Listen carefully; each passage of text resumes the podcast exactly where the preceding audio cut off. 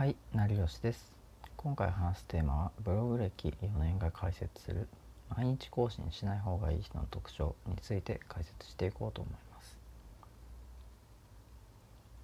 で、なんでこの話をするかというと、ブログ継続できなくて悩んでる人が、結構増えてきてる人がいるんじゃないかなと僕は感じたんですね。で、一応ブロガー歴4年の、立場としてまあ、そんな人たちに、まあ、悩みを解決できるよう提案しようと思いました。そこからは、まあ、今回この話を、えするきっかけになったんですね。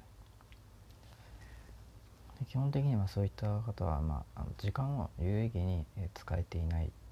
ていう、まあ、人が多いのかなというふうに、え感じています。これはもう若い時特に10代から20代でもまあ意識しておくと、まあ、今後お得にまあ生活できるんじゃないかなと思うんでできるだけ早いうちから、まあ、そういった考えを身につけておくべきだなと思ってます。で頑張れる時期っていうのはそのどんどん揃えていくんでそのとにかく、まあ、若いうちから、まあ、自己投資を、まあ、すべきだと、えー考えてほしいですね。で若いうちからその自己投資をすることによって、まあ、どんどんその年取ってから、まあ、あまり、えー自己投資をしなかった人と比べて、まあ、苦労しなくて、まあ、済むかなと思います。でその毎日更新をしない方がいい人の特徴についてなんですけど、まあ、そういった人はまあ時間を有意義に使えていない人がその今後の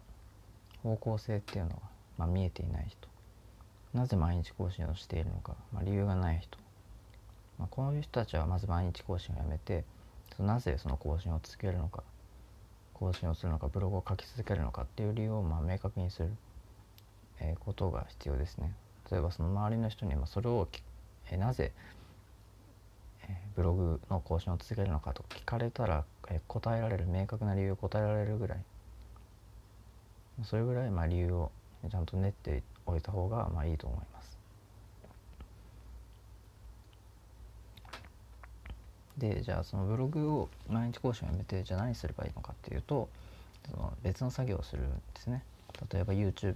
の配信を始めるとかそのプログラミングでもいいですしなんならその趣味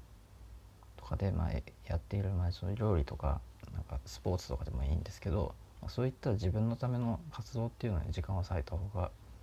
まあ、長期的に見てもいいんじゃないかなっていうふうに思うんですよね。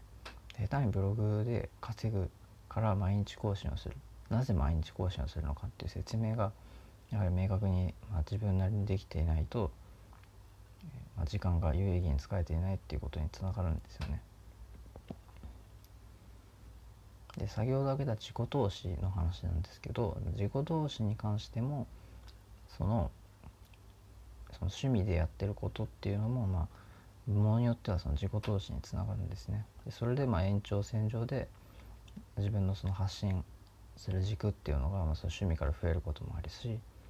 でまあ新しいことを始めればそれからまた発信することっていうのは増えていくんで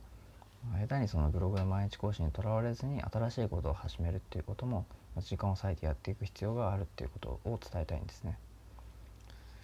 で僕の場合は一回そのブログの更新が止まった時があったんですけどそこではそのプログラミングを始めましたね。でプログラミングスクールに向かって実際プログラマーとしてまあ実際、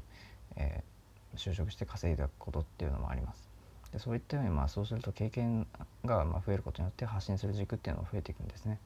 だからぜひ発信する軸を増やすために毎日更新を一旦やめて別の新しいことをその分えー空いた時間でやっていくチャレンジしていくっていうことをぜひ検討していただきたい、まあ、今後むしろえーまあやっていただきたいですね。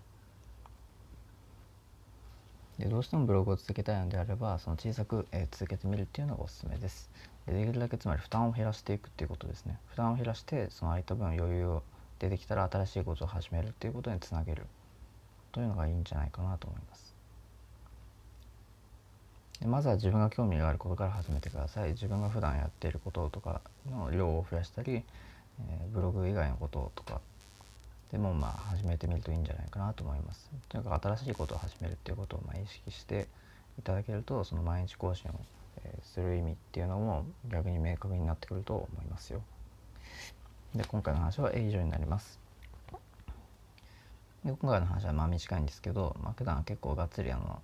ブログの稼ぎ方に関して喋ってる時もあるんで、まあ、そちらのエピソードも、ま、過去のヒマラヤのエピソードから聞けるんで是非あのフォローいただいて、まあ、まとめて、まあ、聞くなり、えー、していただければ幸いです。で、えー、過去のエピソードも実は、えー、一時ではなくてその何度も繰り返し聞いて、まあ、使えるような話にもなっているんでその過去のエピソードっていうのも是非聞いていただければ幸いです。で再生リストにまとめたりとかしてるんでそちらから、え、聞いていただく方が、まあ、より、え、まとめて学習できるかもしれませんのでそちら再生リストを使う方がいいかもしれません、詳細欄に、まとめておきますで今回の話は以上になりますがよかったら、ヒマラヤの方フォローよろしくお願いしますで何か、え今回のエピソードを通して、え活動したんであればぜひ感想をコメントに、えいただければ幸いです今回は以上になります。ではまた。